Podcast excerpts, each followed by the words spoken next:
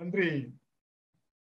தனித்துவம் மிக்க சொல்வேந்த சம்பத் சௌராஜன் அவர்களே சட்டை குட்டை என்று வெட்டுவோரோ கையை? மிகவும் அருமையான தலைப்பு.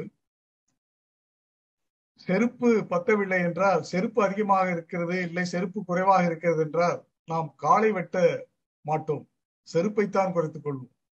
அதே போன்று சட்டை குட்டையாக இருக்கிறது என்றால் நாம் கையை வெட்டாமல் சட்டையை எப்படி அதிகப்படுத்துவது அல்லது அதை எப்படி அந்த சட்டை பொருத்தமான மற்றவருக்கு கொடுப்பது என்ற முறையிலேதான் இதை நாம் அணுக வேண்டும்.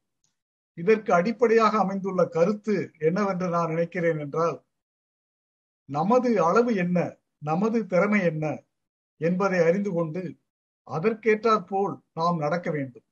எல்லாம் தெரிந்தவர் போல் நாம் நம்மை நிலைநிறுத்தி கொண்டால் சில நேரங்களில் நாம் மாட்டிக்கொள்ள நேரும் பொழுது அங்கே அந்த சட்டையை வெட்டிய நிலை செருப்பை வெட்டிய நிலைதான் செருப்புக்கு பதிலாக காலை வெட்டிய நிலைதான் ஏற்படும். எனவே நமது திறமறிந்து நமது நன்மைகள் நமது வலிமை நமது சிரமங்கள் இவை அனைத்தையுமே நாம் நன்றாக உணர்ந்து அறிந்து ஆங்கிலத்தில் சொல்வார்களே ஸ்வாட் அனாலிசிஸ் என்று. Strengths weaknesses opportunities and threats என்று. இவை அனைத்தையும் அறிந்து புரிந்து நாம் நடந்து கொண்டால் நிச்சயமாக நமக்கு பொருத்தமான சட்டையை நாம் அணிந்து கொண்ட ஒரு மனநிறைவு ஏற்படும்.